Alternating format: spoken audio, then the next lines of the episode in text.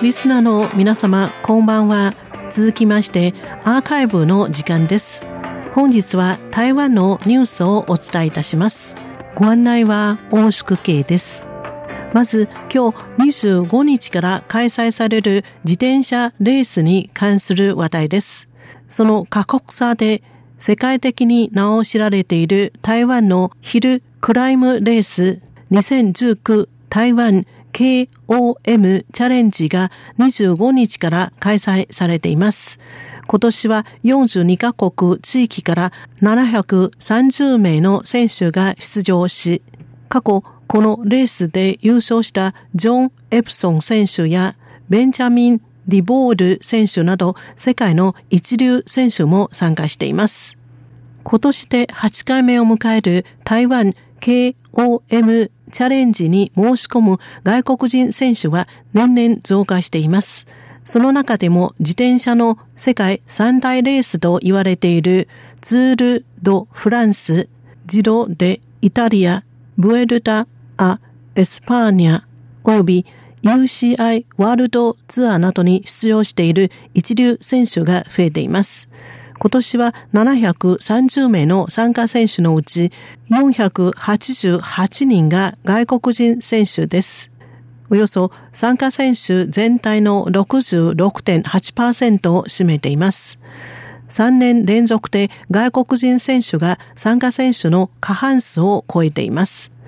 今年は UCI ワールドツアーに参加する自転車のロードレースのチーム、カチューシャ・アルペン氏がオーストラリアのネイサン・ハース選手とベルギーのステフ・クラース選手の現役選手2名を台湾 KOM チャレンジに送り込みました。その他、自転車雑誌サイクルスポーツで女子で世界最優秀自転車選手に選ばれたことがあるオランダのマリアンヌ・フォス選手をはじめ、デンマークのジョン・エプセン選手、オーストラリアのベンジャミン・ディボール選手、かつて複数にわたって台湾 KOM チャレンジの表彰台に上がった経験を持つ日本の森本誠選手なども参加しています。台湾 KOM チャレンジのコースは太平洋沿岸のカレン七星丹をスタートして背が高く深く切り立つタロコ峡谷を経由し樹齢3000年以上の大木壁力神木の絶景を通り抜け、台湾で一番高い道路に位置する豪関山ブレイがゴールとなっています。スタートからゴールまでの標高差は3275メートル。コース全長は105キロメートルあります。なかなか難しいコースですけれども、選手たちの健闘を期待したいと思います。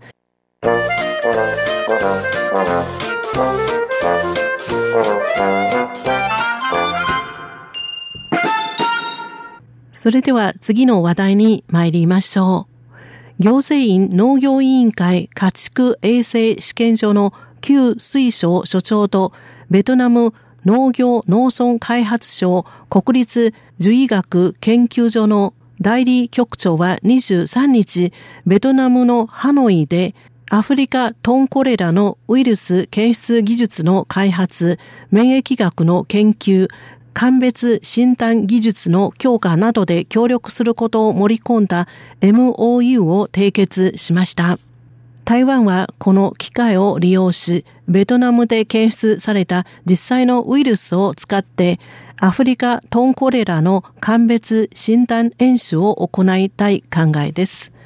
昨年初めて中国大陸で感染例が確認されたアフリカトンコレラは現在アジア10カ国に感染が拡大しています。そのうちベトナムは今年2月に最初の感染例が確認され、58の省と5つの中央直轄市のすべてに感染が拡大しています。これまでに560万頭の豚を殺処分しました。台湾は昨年8月以降、アフリカトンコレラのウイルス侵入に備えた水際対策を強化しており、東アジアでは現在、台湾と日本だけが非感染地域となっています。台湾はすでに国際受益事務局 OIE の基準に基づいた鑑別診断技術を確立しているものの、アフリカトンコレラの感染地域で実際にウイルスに感染した生きた豚を使った検査は行ったことがありません。農業委員会の高金城副主任委員は22日、農業委員会家畜衛生試験所の職員一行を率いてベトナムを訪問しました。ベトナムではベトナムの政府関係者とアフリカトンコレラの診断に関して話し合いました。ベトナム側はベトナムでのアフリカトンコレラの発生状況や対処、診断方法、今後の国際協力などについて説明しました。台湾側はアフリカトンコレラの侵入対策と診断などについて報告し、ベトナムの関係者と議論と交流を深めました。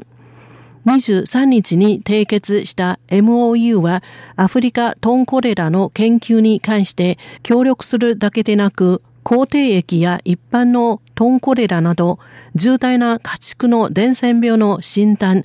ワクチンの開発、予防の研究などに関しても、この枠組みを利用して、双方の研究員の参与を拡大する方針です。台湾とベトナムはこれにより、家畜の伝染病の研究と協力において、より緊密な関係を築き、感染地域における伝染病予防の効果を強化することを目指します。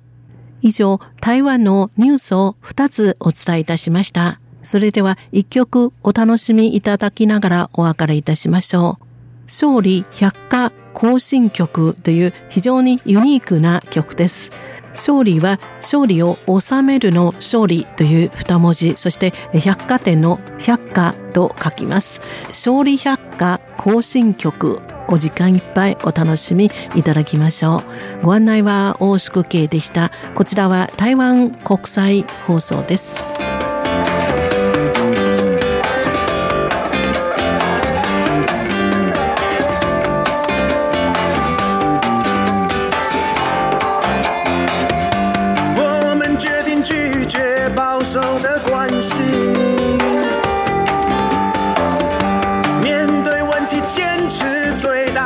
sendiri.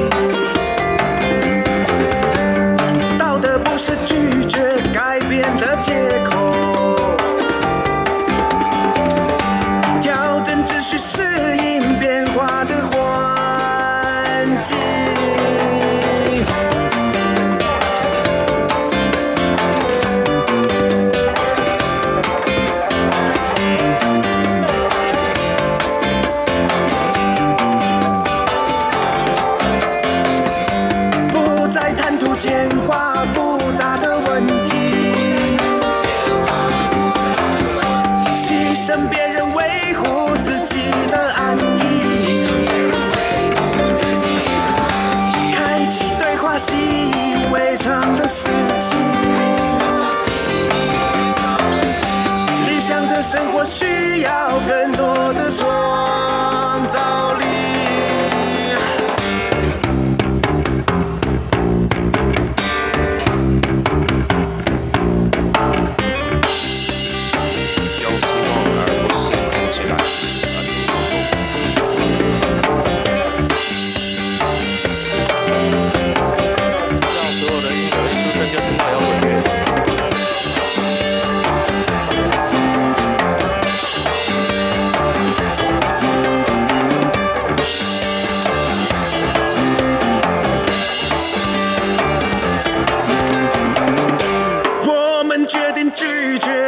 守的关系，